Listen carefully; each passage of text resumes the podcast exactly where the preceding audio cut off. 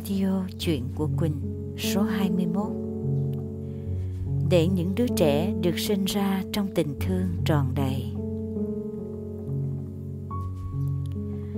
Em ấy bảo, Em từng phá thai do bị bể kế hoạch, Vì lúc đó gia đình khó khăn quá. Rồi em nghẹn ngào, Giờ đây mỗi lần nghĩ đến điều đó, Em thấy xót xa và dằn vặt quá. Mình bảo em Em đăng ký buổi đại cộng hưởng online tháng 6 cùng nhà mê quy tụi chị đi. Vì tháng này, mọi người sẽ cùng nhau đọc một thời kinh địa tạng hướng về trẻ em tự kỷ và các thai nhi sản nạn. Hôm ấy, sau khi đọc xong, em nhớ xin lỗi bé và hồi hướng cho con buông bỏ những oán giận mà siêu thoát nhan. Mình biết không chỉ có riêng em mà còn rất nhiều những người làm cha làm mẹ khác đang ở trong các trường hợp mà mình nêu trên, cùng có mặt trong thời cộng hưởng chung vào sáng chủ nhật vừa qua.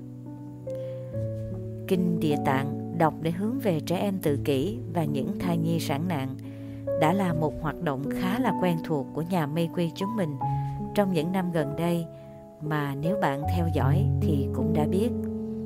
Mình nhớ lần đầu tiên, vào năm 2019 tụi mình đã có một chuyến đi đại cộng hưởng đưa hơn 300 con người về với Nghĩa Trang Thai Nhi Tính Thác ở Đà Lạt. Tụi mình đến đó khi trời đang vào buổi trưa, nắng chang chang, bỗng nhiên mây đen kéo đến, che lấp cả một vùng trời. Tất cả mọi người cùng nhau đứng quay quần xung quanh các ngôi mộ, cùng nhau gửi đến các em những lời niệm lành, những yêu thương phát khởi từ đáy lòng mình. Khoảnh khắc ấy, không ai cầm được những giọt nước mắt lan dài, bài hát nhật ký của mẹ vang lên. Mọi người tỏa đi, thắp cho các em những nén nhang. Cầu mong các em cảm nhận được những sự yêu thương mà mọi người gửi đến để buông xuống những giận hờn, để siêu thoát và bắt đầu lại một vòng đời mới. Những cảm xúc đông đầy trong chuyến đi ngày hôm ấy khởi nên trong chúng mình một ước mong là mỗi một năm sẽ dành ra ít nhất một lần tổ chức hoạt động như thế này để hướng về các thai nhi sản nạn.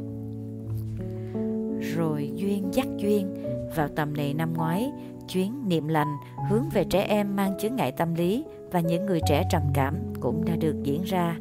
Chuyến đi vừa nằm trong kế hoạch chuẩn bị tung cũng là lúc khép lại khóa quản trị cuộc sống với nhân số học thứ hai tại Đà Lạt. Tụi mình mới phát hiện ra trong số các học viên có quá chừng nhiều người trẻ hay không còn trẻ đã từng qua ý định tự tử. Chao ôi lần nữa, cái vụ tự tử này chúng mình đã biết bao nhiêu lần muốn đề cập đến mà cứ ngại ngần vì sợ động đến một vấn đề quá sức nhạy cảm. Thế nhưng khi những con người muốn tự tử đã tìm đến các khóa học của tụi mình để rồi sau đó họ đổi ý thì đây có lẽ đã nằm trong vùng trách nhiệm của tụi mình rồi. Thế là đối tượng chính của chuyến niệm lành mở rộng dành cho trẻ gặp chướng ngại tâm lý và người trẻ trầm cảm đã ra đời. Và rồi năm nay, như một sự gợi nhắc, ở lớp cấp độ 2 gần nhất của tụi mình, lại tự chiêu cảm về những vấn đề của những người bạn từng vì một chút suy nghĩ nông cạn mà phá bỏ cái thai trong bụng, hoặc trường hợp xém chút nữa là nạn nhân của việc phá thai.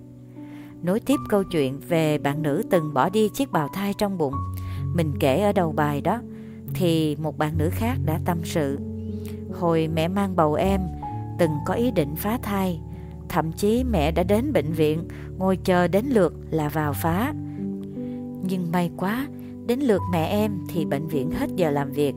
Mẹ em đi về và trong một phút suy nghĩ lại, đã quyết định giữ em lại.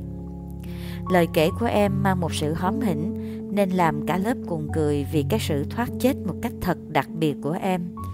Nhưng đằng sau câu chuyện thật như đùa đó khiến tất cả chúng ta phải nhìn lại. Mỗi ngày có biết bao nhiêu em bé vô tội, chưa rõ hình hài, đã phải kết thúc vòng đời ngắn ngủi của mình mà chưa được một lần ngắm nhìn về thế giới bên ngoài. Đến đây, mình lại nhớ đến một bạn nữ là bạn của cậu em trong ekip của tụi mình đang học đến lớp cấp độ 2. Em là một nữ hậu sinh của một bệnh viện lớn, Mỗi một ngày em phải tiếp đón và làm việc với rất nhiều những trường hợp đến để phá thai. Nhiều đến mức em luôn cảm thấy dằn vặt và bất lực vì phải chứng kiến điều này mỗi ngày. Cho đến một ngày, cảm giác như em không thể nào chịu được nữa. Cậu em trong ekip mình đã kết nối cho em nói chuyện với thầy Thích Pháp Hòa. Nghe câu chuyện của em xong, thầy bảo con được giao cho một công việc như một con người canh cửa sinh tử. Một ngày, nếu có 10 người đến với ý định bỏ thai, nếu con khuyên thành công hai ba người trở về, như vậy con cũng đã cứu được hai ba mạng người rồi đó. Em gái ấy nghe xong được thông suốt và hiểu thêm một tầng ý nghĩa của công việc mà em đang làm. Em đang mang một sứ mệnh khá lớn trong công việc đó, nên giờ đây em luôn cố gắng nâng cao năng lượng của mình lên mỗi ngày thông qua những bài tập mà nhà mê quy hướng dẫn. Em tự chủ động tìm đến những câu kinh lời kệ làm nguồn an trú cho tâm hồn.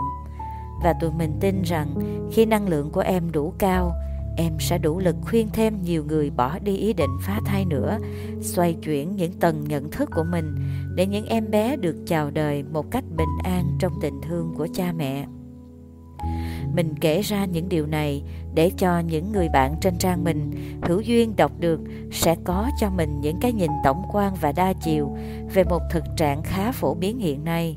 Để qua đó, mỗi người sẽ tự suy ngẫm và tự điều chỉnh những suy nghĩ của mình. Đây cũng không phải là lần đầu tiên mình nhắc về thực trạng này trên trang. Vì các bài viết, Người trẻ ơi, đừng dễ dãi, hay các bài trong chuyến niệm lành như chuyện bây giờ mới kể những cái duyên kỳ lạ sau chuyến đi, vân vân. Mình cũng đã có một sự cảnh báo cho mọi người về những tác hại của việc bỏ thai. Thôi thì, với những ai đã lỡ bỏ đi một sinh mệnh nào đó rồi, thì đó âu cũng là chuyện đã qua, chúng mình không truy xét lại nữa. Nhưng những mong bạn nào trong trường hợp đó đọc được bài viết này của tụi mình, hãy tự nhìn lại mình xem, mình đã đặt cho con một cái tên đàng hoàng nào chưa? Đã từng nhìn lại và sám hối với các con về lỗi lầm mà mình đã tạo ra chưa? Và mình thật lòng khuyên, bạn hãy đọc và hồi hướng cho các con mình một thời kinh địa tạng. Vì bởi theo niềm tin từ rất lâu đời, mọi người xem bồ tát địa tạng như là hiện thân của một vị bồ tát luôn chăm lo và cứu giúp những người bất hạnh và khổ đau. Họ tin rằng ngài rất thương yêu trẻ em. Ngài luôn hiện thân để bảo vệ trẻ em bị ngược đãi, bạo hành trong gia đình và xã hội. Và với những đứa trẻ thơ bất hạnh yếu mạng, Ngài thường đến bên bờ sông Nại Hà, dòng sông mà tín ngưỡng dân gian Á Đông tin là linh hồn phải đi qua trước khi vào điện Diêm La nghe Diêm Vương phán xét tội hình để an ủi và che chở cho các em. Những em bé yếu tử vẫn còn thương nhớ cha mẹ sẽ không chịu đầu thai mà sẽ sống mãi trong cảnh đau khổ u tối của địa ngục. Ngài Địa Tạng Vương sẽ giảng đạo, giáo hóa những linh hồn này giác ngộ và siêu thoát. Hiểu được điều này, bạn sẽ có thêm những niềm tin và động lực đọc những thời kinh để hướng về các con mình, cầu cho các con tha thứ, buông bỏ những oán giận trong lòng mình để không bị chấp trong những gút mắt chưa được tháo gỡ mà nhẹ nhàng buông xuống, không quậy phá ba mẹ nó nữa. Những gì đã qua, đó là bài học chung cho cả hai bên. Hãy gửi đến các con lời yêu thương. Cảm ơn các con vì đã đến, mang cho ba mẹ một bài học.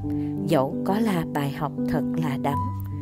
Bây giờ, ba mẹ đã học được xong bài học ấy rồi, thì các con cũng nhẹ nhàng mà đi.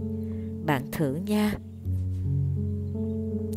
còn với những ai vừa mới nảy lên ý định phá bỏ thai, thì mình xin bạn hãy lập tức ngừng ngay ý định đó đi. Vì những nhân quả duyên nghiệp trong đời này thật sự hiện hữu. Và khi bạn bỏ thai nhi, nghĩa là bạn đang tước mất đi một sinh mạng, đang tước đi quyền được sống của một con người, thì bạn cũng tự hiểu nghiệp mà mình đang gieo nặng đến mức nào rồi, phải không? Và thật sự, mình mong các cặp vợ chồng, đặc biệt là các bạn trẻ, hãy thật sự tỉnh táo và cẩn trọng trước những quyết định của mình. Đừng vì một chút suy nghĩ nông nổi, đừng vì những sự ham muốn nhất thời mà để lại những hậu quả khó lường về sau. Hãy sinh con khi thật sự bạn và người bạn đời của mình đều đã sẵn sàng có thêm một thành viên mới trong gia đình. Đừng để thêm một đứa trẻ vô tội nào chưa kịp chào đời, đã phải ra đi, bạn nha. Buổi đại cộng hưởng online kết thúc. Nghe các em admin kể lại, có chị lúc mới vô khóc quá trời vì xúc động. Ừ thì, mình cũng hy vọng rằng buổi đại cộng hưởng vừa qua, thêm một vài người nhẹ buông được những vướng bận trong lòng bấy lâu nay, để khép lại một vòng duyên nghiệp mà mình vô tình hay cố ý tạo nên để lại sống một cuộc đời trong một phiên bản mới tỉnh táo hơn, khởi lòng thương nhiều hơn và lan tỏa nó cho nhiều người hơn. Để rồi cuộc sống của chúng ta sẽ tròn đầy những điều tốt đẹp. Hãy để những đứa trẻ được sinh ra với sự ấm áp và đón chờ trong mỗi mái nhà. Chúng mình cùng tin và hy vọng nha. Gửi niệm lành cho tất cả. Ngày 15 tháng 6 năm 2021 Lê Đỗ Quỳnh Hương và Mê Quy Team